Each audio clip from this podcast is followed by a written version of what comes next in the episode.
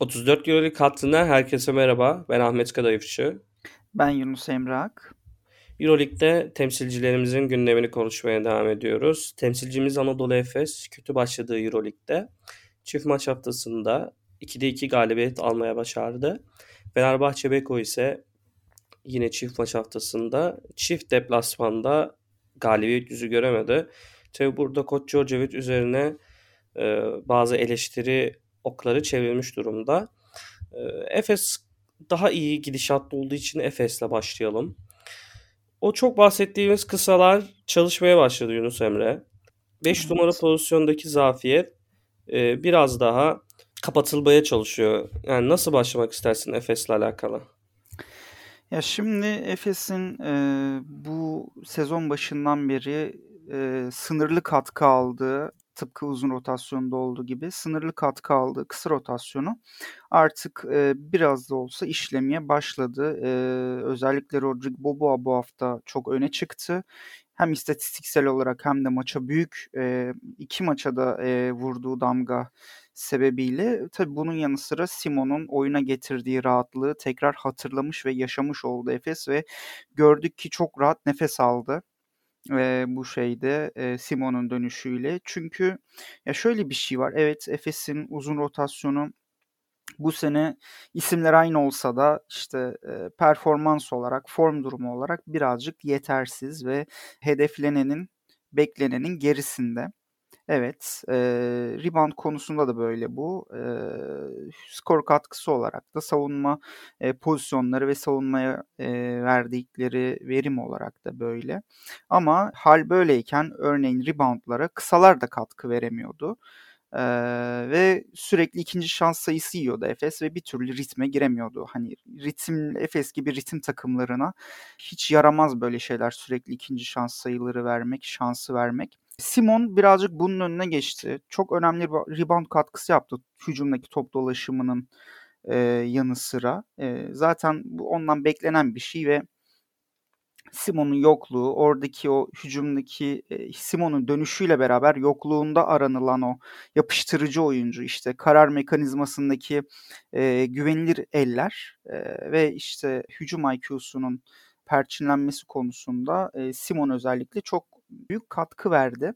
E, bunun yanı sıra e, şimdi Mitsic'e de değinmek lazım. Şimdi, e, birazcık isim isim gidiyor gibi oluyorum ama sonuç olarak Fes Avrupa'nın en önemli belki de en önemli hakikaten kısa oyuncu grubuna sahip ve e, bu oyuncuları aynı sayfada değerlendirdiğimiz kadar ayrı ayrı sayfalarda da değerlendirmemiz gerekiyor bence. E, Miss için özellikle e, Olympiakos maçında ortaya koyduğu performans, top yönlendirme işte olsun, e, skor katkısı olsun çok kıymetliydi bence.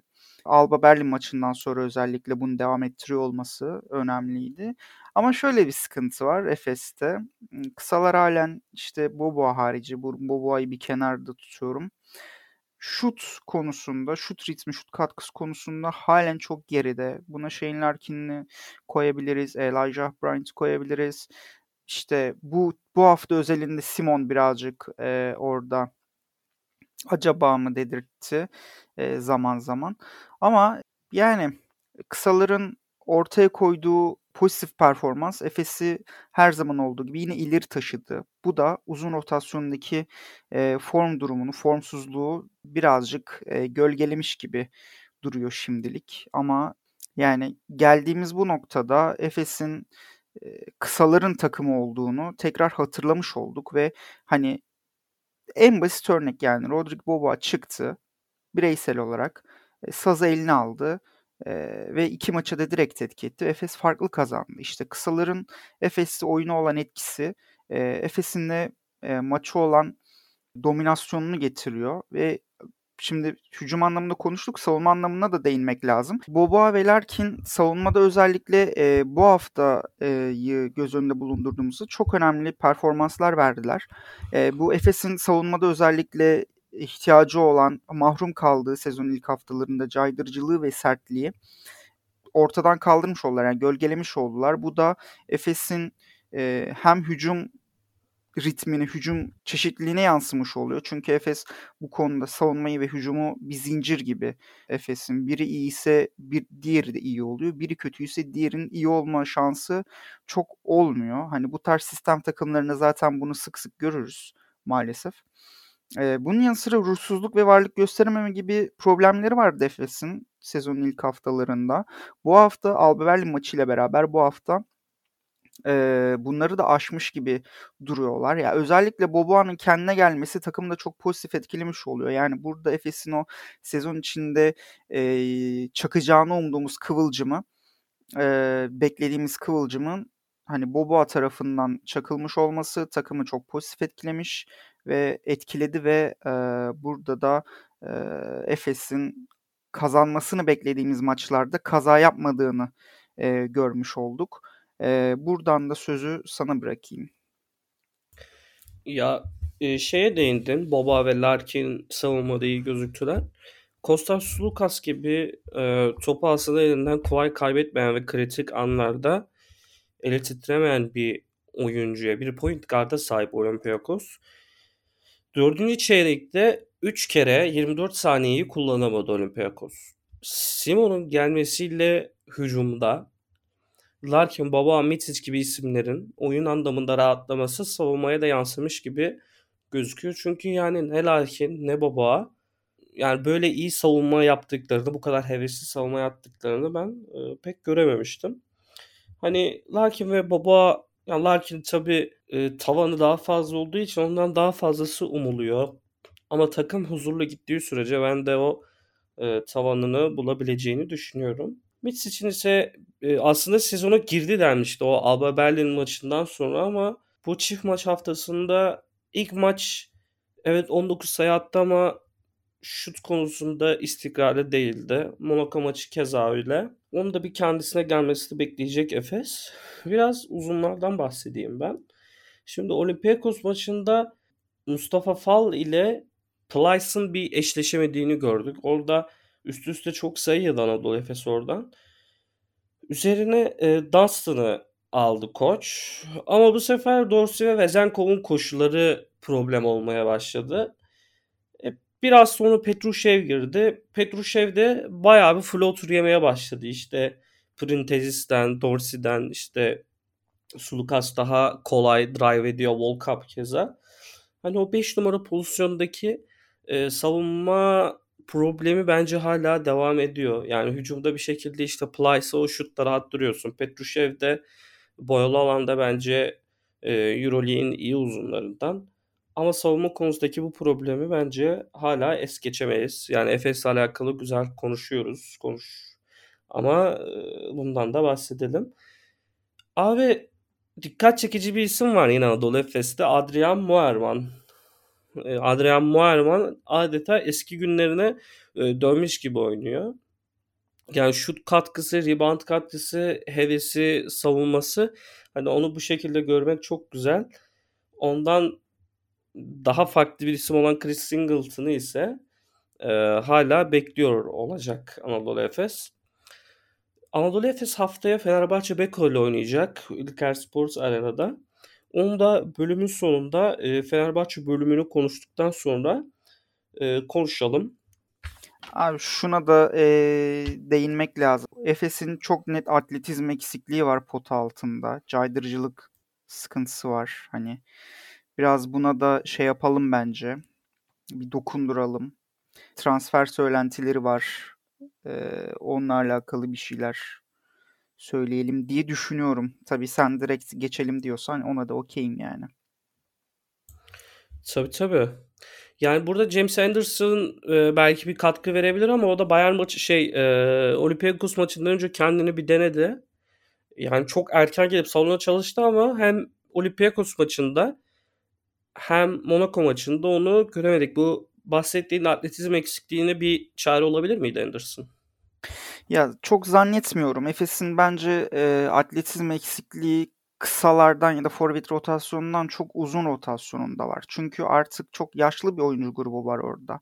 Kaldı ki Plyce e, atletizmiyle öne çıkan, e, bununla bildiğimiz bir oyuncu değildi hiç. Petrushev keza öyle.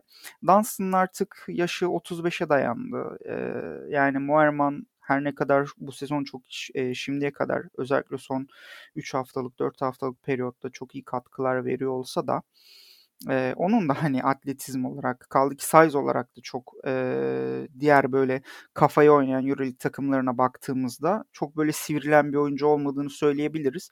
Singleton da bence öyle ve ay, bu e, yaşı ilerlemiş oyuncu grubunda e, atletizm ne kadar eksikse caydırıcılık da o kadar eksik oluyor bana kalırsa ve Efes'in uzun rotasyonuna şu dönemde belki ocağa kadar belki Aralık ayında artık o ne zaman olur, şartlar neyi getirir bilemiyoruz ama e, bir uzun transfer yapması bekleniyor.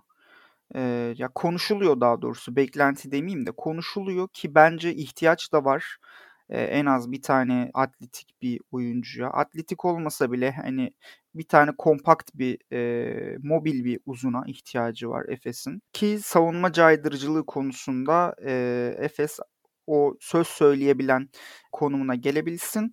Ama şunu da es geçmemek lazım. Özellikle son haftalar göz önünde bulundurulduğunda Efes'in o çok kötü olduğu bu mu ya bizim izlediğimiz son şampiyon dediğimiz haftalarda değil. Özellikle son haftalarda uzun oyuncuların hücumdaki top dolaşımına e, sağladığı katkıyı da es geçmeyelim. Efes'in transfer yaparken e, bu e, çeşitliliğe ve akıcılığa uyum sağlayabilecek bir oyuncunun da e, takıma kazandırması gerektiğini e, bildiğini e, düşünmek istiyorum. Çünkü böyle olmadığı takdirde kim gelirse gelsin e, istenen ve beklenen katkıyı e, vermeyecektir. Ya sana büyük ölçüde katılıyorum Yunus Emre. İsimler biraz orada sınırlı anladığım kadarıyla hani e, Euroleague kalitesinde bir oyuncu olarak Tarık Bilek'in ismi geçiyor. Onu da beğenen var, beğenmeyen var. Yani nasıl olurdu bilemiyorum. Ama hani takım aynı kadro. Yani Sertaç'ın orayı nasıl rahatlattığını biz yani görüyorduk işte kısalara açtığı alan işte Tavares gibi uzunlara karşı çok zorlaması onları. Yani bu uzun rotasyonla Efes bir şekilde yine bence kendini playoff atabilir ama playoff'ta e, hani Real Madrid'i düşünüyorum mesela. E, mesela Tavares formda, Poirier çok formda yani mesela çok zorlanır Efes. Yani Brandon Davies olsun, Sertaç olsun. Ceska dışında yani o üst sıralarda zorlanmayacağı bir takım yok gibi yani. Ki Seska'da da sağlıklı bir Milutinov ve Şengeli ikilisi yine çok büyük sıkıntı yaratır Efes'e yani. Onun hani, sakat olduğunu düşünerek. Ya evet tabii ki yani işte Efes'in çok böyle taze kana ihtiyacı var uzun rotasyonunda. Bunun da yaz döneminde yapılmamış olma. Ha, tabii Petrushev'le yapıldı aslında ama Petrushev'in e, ya birazcık ona da haksızlık yapılıyor. Bunu kabul ediyorum. Ondan yeni bir sertaç bekleniyor.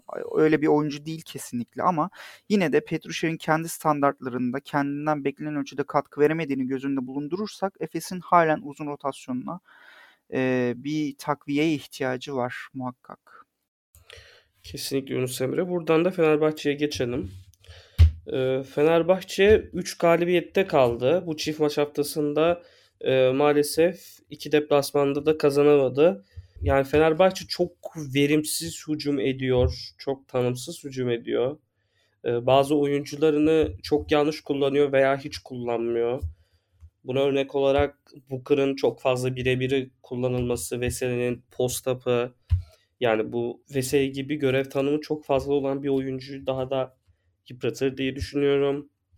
Polonara'nın, İsmet'in, Şayok'un hala kadrodaki rollerinin çok belli olmaması ki süre almalarına rağmen hala hani bu rolde bu adam bunu yapıyor e, diyemiyoruz. Bu kadrodaki isimler üzerinden e, yani neler söylemek istersin? Hani oyuncular bir role bürünebilmiş durumda mı sence? E, kesinlikle hayır. E, burada geldiğimiz noktada ne Nando De Colo'nun e, ne Pierre Henry'nin ne Marco Godur için ne de işte bu takımın sac ayakları olduğunu düşündüğümüz oyuncuları sayıyorum. Ne de Yan Veseli'nin Jan Veseli'nin bile tam olarak e, rolünün ne olduğunu ya da biraz daha açayım. Koç'un kendisinden bu oyuncuların işte bu oyuncular diyor ki ya koç bizden ne bekliyor hala? Hani bunu anlayabildiklerini düşünmüyorum. Ee, burada birbirlerini bir ifade edemeyiş var gibi duruyor. Çünkü bu kadar tek düze basketbolun ve bu kadar kötü karar mekanizmasının başka bir açıklaması olacağını düşünmüyorum çünkü. Hani e, evet yani bu takım Georgievic'in takımı değil. E, geçen sene de Igor Kokoşkov'un takımı değildi. Burada yönetime bir eksi puan yazar kesinlikle. E, evet bu böyle değil ama e, Igor Kokoşkov sezonun mesela geçen sezon sezonun belli bir bölümüne gelindiğinde e, bir çözüm buldu, bir formül üretti ve bunun üzerinden ilerledi. E, ama Georgia işte bunu şimdiye kadar göremiyoruz. Yani son 7 maçta 6 mağlubiyet var.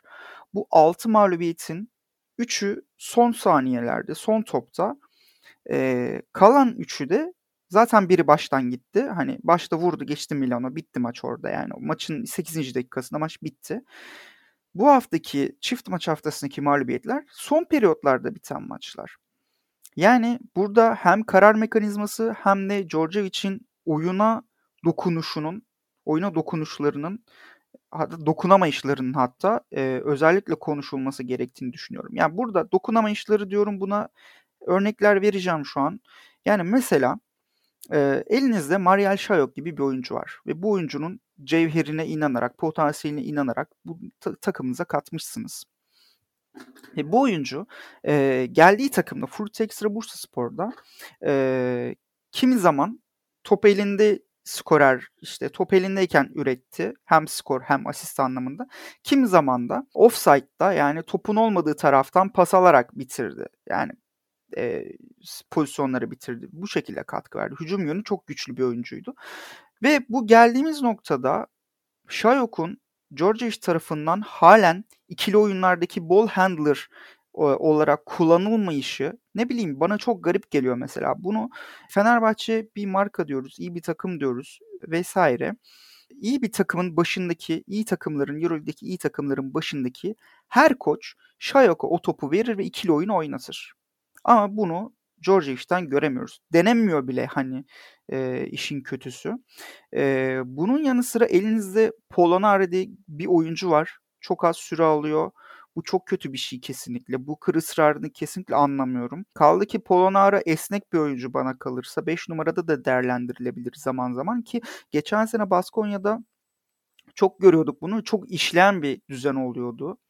Ee, oradan baktığımızda. Keza Pierre Henry ile beraber sahada kalıyorlardı geçen sezon Baskonya'da ve kısa beşleri bu şekilde çok iyi oynuyordu. İyi bir e, süreç geçiriyordu bu kısa beş senaryosunda Baskonya'da bu iki oyuncu sahadayken. Bu bile denenmiyor mesela. Yani elinizde Pierre Henry var, Polonara var ve kısa beşlerde bu oyuncuları 1-5 olarak kullanmıyorsunuz. Yani tek düze bir basketbol var. Zaten yetenek kapasitesi bana kalırsa çok sınırlı bir takım şu an için Fenerbahçe Beko. En azından kağıt üzerinde öyle. Ve hani böyle bir takıma bir koç dokunuşu göremiyor oluşumuz. Hücum anlamında söylüyorum bunu. Savunmada evet çok mücadele eden, hiçbir pozisyonu bırakmamaya çalışan en azından işleri iyi giderken ki dönemde böyleydi. E, bu dönemde son haftalarda onu da göremez olduk. Bir Fenerbahçe vardı ama yani şu an neresinden tutsak elimizde kalıyor bu kadro ve oyuncu grubu. Yani Zalgiris bile Eurolig'in playoff adayı takımlarından biriymiş gibi gözüküyor Fenerbahçe Beko karşısında. Yani bu işin gerçekten çok e, üzücü bir kısmı. Burada direkt aklıma şu geldi yani Zalgiris maçını izlerken. Koç ekibi Zalgiris'i analiz edememiş. Ya da ediyormuş gibi yapmış. Hani ettiğine inanmış. Bilemiyorum artık. Hani bunun yanı sıra buradan e, pas sana atacağım ama şunu da söylemek istiyorum sana pas atmadan önce. Djordjevic'in maç sonu açıklamaları da çok bir garip. Ee, yani e, maçları sanırım tek pozisyonda falan kaybettiğini inanıyor. Bilmiyorum yani Bayern Münih maçında Lucic'in üçlüğü e, bizi işte maçtan kopardı falan dedi böyle. Keza Zalgiris maçında yine işte Ulanovas'ın üçlüğü işte kırılma noktasıydı dedi. Biz tek topta kaybettik aslında dedi. Kazanacak noktayı getirdik dedi ama dedi. O e, şut bizi işte maçın dışına itti dedi. Yani gerçekten ben bunları gördüğüm zaman şu, şunu düşündüm. Ya bu adam tek pozisyonda falan kaybettiğini düşünüyor herhalde bu maçları. Yani çok büyük soru işaretleri var. Hem koç yönetimi anlamında hem takım yönetimi anlamında genel menajerlik koltuğu olsun, idari menajerlik koltuğu olsun. Bu sezon başında alınan kararların e, bir yansımasını görüyoruz bence şu an. Çok büyük fiyasko yani. Ve e, bu oyuncu grubunun kağıt üzerinde çok önemli şeyler vaat eden bir takım var belki ama hani bu oyuncunun da bu oyuncu grubunun da e, elle kaldığını, elle patladığını tırnak içinde görüyoruz. Yani bilemiyorum sen neler söylemek istersin Fenerbahçe Beko hakkında? Yani şimdi sen Fenerbahçe aşırı yetenekli bir takım değil. Bir koç dokunuşu görmemiz gerekiyor dedin. Ee, ben de yani eğer böyleyse doğru bir sistemle, doğru setlerle, doğru mekanizmayla bu takımın e, tavanının ben çok yüksek olduğunu düşünüyorum. Yani geçen seneki kadro nasıl playoff yaptıysa ve eğer o sakatlıklar ve e, Covid durumu olmasaydı Fenerbahçe'nin Ceska geçip o haliyle Final Four yapabileceği bile bir ihtimal dahilindeydi. Şimdi çok daha kaliteli bir kadro var ve e, yine sistemsel olarak bir verim alındığında bu takımın e, Final Four yapabilmesi kağıt üzerinde bence e, gayet mümkün. Şimdi yani Djordjevic'in ben oyuncularını iyi tanımadığını düşünüyorum. Ve Devin Booker'ı ciddi ciddi Shaquille O'Neal falan sanıyor olabilir yani. İşte her maçı onunla başlaması, işte onu birebirleri yani onun o pota altındaki skorerliğine aşırı güveniyor ama yani kısaları çok rahat ettiremiyorsun Booker'la. Booker çok savunma hatası yapıyor. Yani şimdi Zalgiris maçına bakıyorum. 5 numarası 21 yaşındaki yanılmıyorsam Blazevic Josh Nibo. Senin uzunlarına bakıyorum. Devin Booker, Wesley, Ahmet Düvelioğlu. Yani paramparça etmen gerekiyor ki hani şu da dikkatimi çekti. Şimdi Ahmet Düvelioğlu hücumda çok sınırlı bir oyuncu değil mi? Ahmet Düvelioğlu'na bir rol biçmeniz lazım. Ona ne yapacağını söylemeniz lazım ki yapsın. Onu kendi kendine yaratması bekleyemezsiniz. Ben kaç senedir Fenerbahçe izliyorum. Ahmet Düvelioğlu'nun bu kadar dribling yaptığını görmedim. Yani tepede alıyor, e, sırtı dön sırtı potaya dönük sektiriyor bir yere gelmeye çalışıyor. Hani bu klasik yere vurup direkt potaya gider. Onun gibi değil. Hani bir şeyler deniyor ama olmuyor. Ki e, onun yanında hep Veseli ile oynadığını görüyorduk. Ancak e, Zalgiris maçında bir 5 e, gördük. Şehmus, Melih Mahmutoğlu, Meryl Şayok, Akil Polanar, Ahmet Düverioğlu. Şimdi burada Şehmus'un e, bir oyun kurması isteniyor. Ve Şeo'da o seni bahsettiğin ikili oyunları oynatırsan o kadar da mantıksız diyemiyorum. Ama hani Şehu oradaki denklemden çıkarınca oyun kurma anlamında yani Şehmus ne yapabilir? Yani iki hücum üst üste orada bir top kaybı oldu. Şimdi Anadolu Efes'ten bahsederken Euroleague'in en iyi kısa rotasyonuna sahip diyoruz değil mi? Abi lakin Mitsic'in yanında bile Kurnos Simon gibi bir oyuncuya ihtiyaç duyuyorsun sen. Top yönlendirme konusunda. Yani bu mantıkla bakınca Şehmus'a aşırı yüklenmiş oluyorsun. Yani e, Şehmus'u bence e, Djordjevic yani kendi kafasındaki plan point guard olarak kullanmak ama onu da bence Polonar Polon, yani şu, bu sezon Polonara'yı kullanmaya çalıştığı gibi o enerji getirici oyuncu olarak kullanması daha mantıklı olur gibime geliyor. Eğer Şamus'tan point guard yapacaksan o oyun kurulumuna yardım eden Pierre Henry, Jan Veseli gibi oyuncularla yan yana oynatması e, bana daha mantıklı gelir gibi geliyor. Bir de e, Georgievic'in in-game coaching'i bana çok e, soru işaretli soru işaretleri yöneltiyor. Yani mola dönüşleri e, bir çaba var, bir şeyler çiziliyor ama ilk perdeden sonra bitiyor. Yani ilk perdeden sonra eğer Fenerbahçe potaya hücum edemezse oyuncular birbirine bakıyor veya bir birebir kovalıyoruz. Guduric veya Dekolo üzerinden.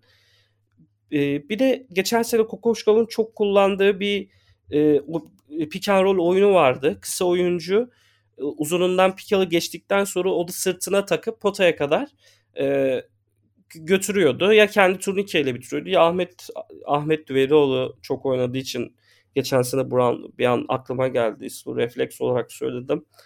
Zalgiris maçında Melih'le Ahmet'in iki hücum üst üste yaptığını gördük. Yani Fenerbahçe oynadığı verimli oyunlar bile hani bu konuda Kokoşkov seti yani bu Kokoşkov'un imzasıydı. Ee, bunu her yerde kullanıyordu Kokoşkov. Yunus Emre bir de sana bir soru yöneltmek istiyorum. Dekolo'nun çok formda olmaması takımın geriye çeken etkenlerden biri olarak gösteriliyor. Sen buna katılıyor musun? Ee, yani kısmen katılıyorum. Ee, bunu da neye dayanarak söylüyorum kısmen kısmını. Ee, Seska maçında Nando De Colo çıktı. 5 dakika oynadı ve maçı aldı. Ki De Colo böyle bir oyuncu. Ee, De Colo'dan beklenen bunu daha uzun sürelere yayması ve De Colo'nun bu konuda bu sezon bekleneni bir türlü veremiyor olması da hani belki de Fenerbahçe Beko'nun e, bu seneki e, hem tablodaki puan tablosundaki yerini hem de e, oyun olarak, mental olarak verdiği savaşın e, kaybı şeklindeki e, durumunu tayin eden bir e, etmen bence De Colo'nun bu durumu.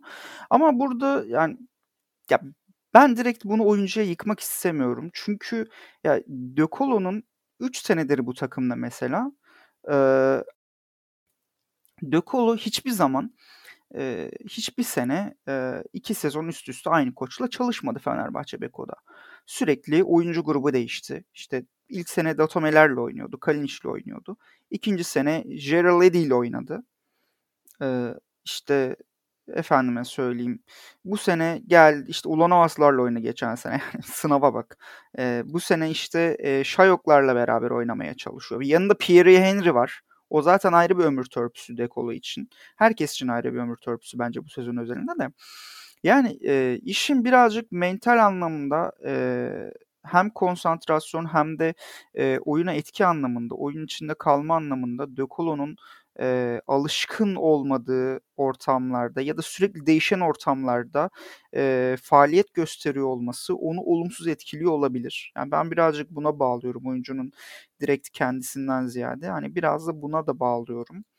E, yani burada da işte bu durum yönetime yazar. Hani mesela son iki e, sezonda iki koç değiştirdi Fenerbahçe Beko. Bu iki koçun da ikisi de e, sezonun başlamasına çok kısa süre kala göreve geldiler.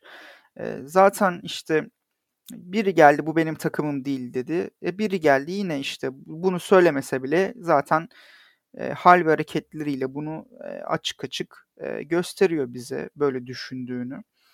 E, ki sonuç olarak da zaten bunu görüyoruz yani o e, oyuna etki edemeyişinden. Hani işte De Colo'nun böyle bir ortamda ondan maksimum verimi almak gerçekten çok zor.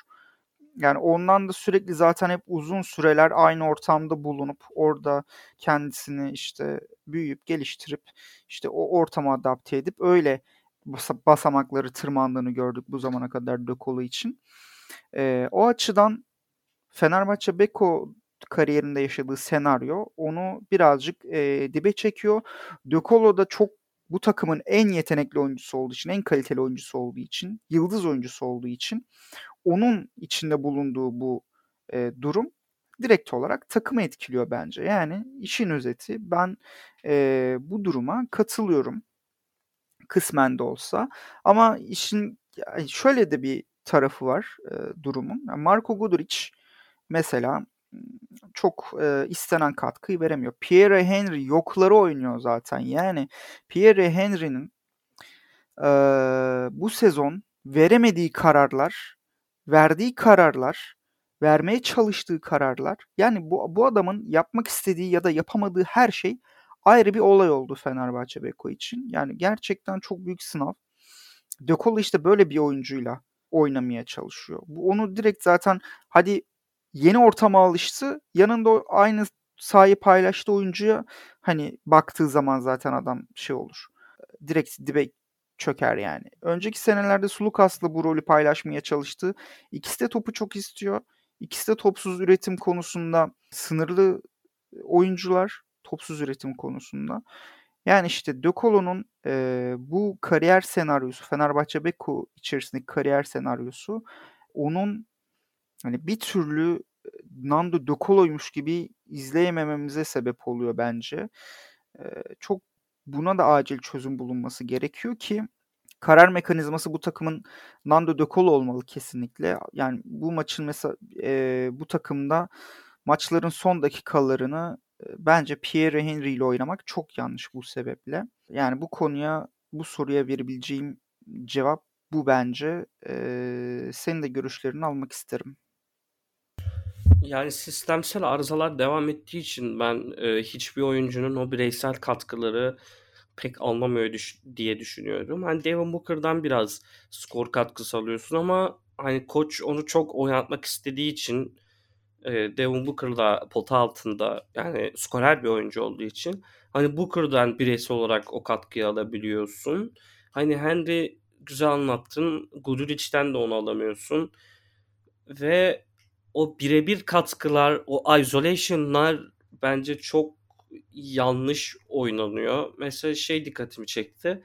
Üçüncü çeyreğin sonundaydı ya da dördüncü çeyreğin başındaydı Bayern Münih maçında. İsmet Akpınar'ı oyuna aldı Djordjevic.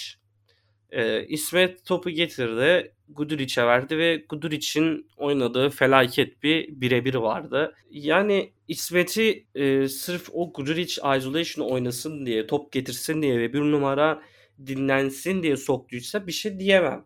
Yani Guduric'in birebirine hazırlanmış zaten ama hani bu oyuncuyu böyle kullanmak yani ne bileyim hani Bayern Münih maçının sonunda sokuyorsun 4-5 dakika oynatıyorsun ama maç boyu yok. Yani bu adam maça nasıl girecek? İşte Doğuş Balbay bile mesela az süre alıyor. İşte birinci çeyreğin bitimine 10 saniye var. Giriyor onu yapıyor çıkıyor. Ama sen İsmet'i hani roller farklı. İsmet bir atıcı, bir oyun kurucu yani.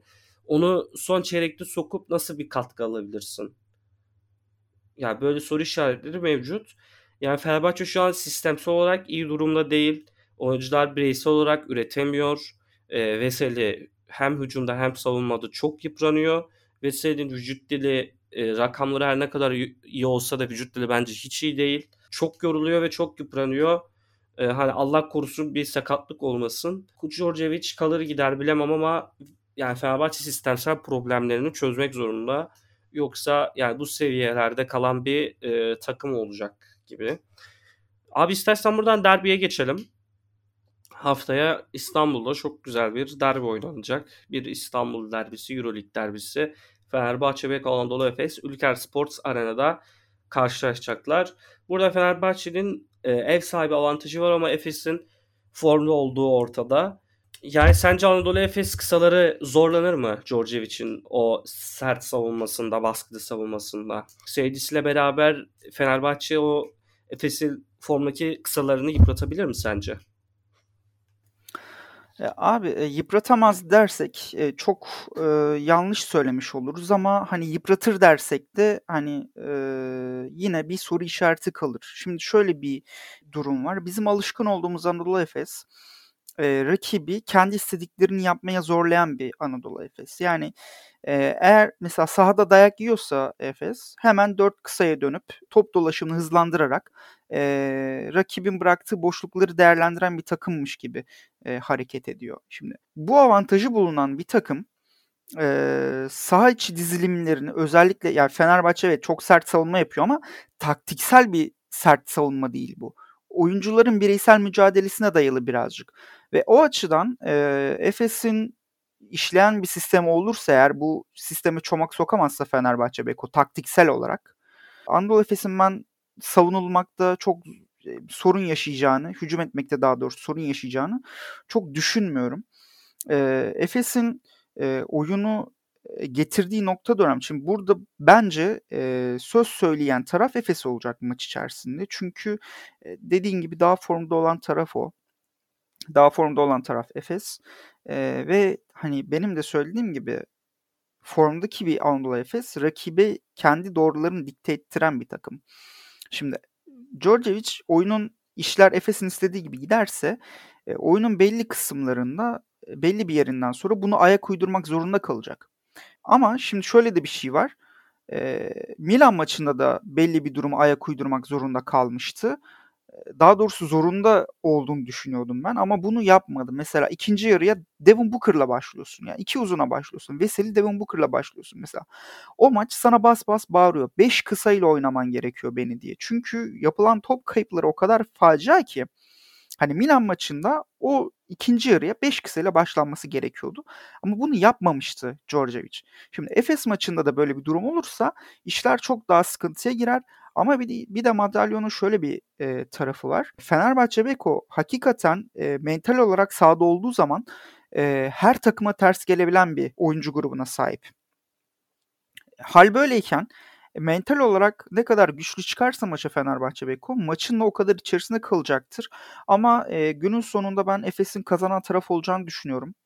E, çünkü yani Simon işleri halen çok kolaylaştırıyor Efes için.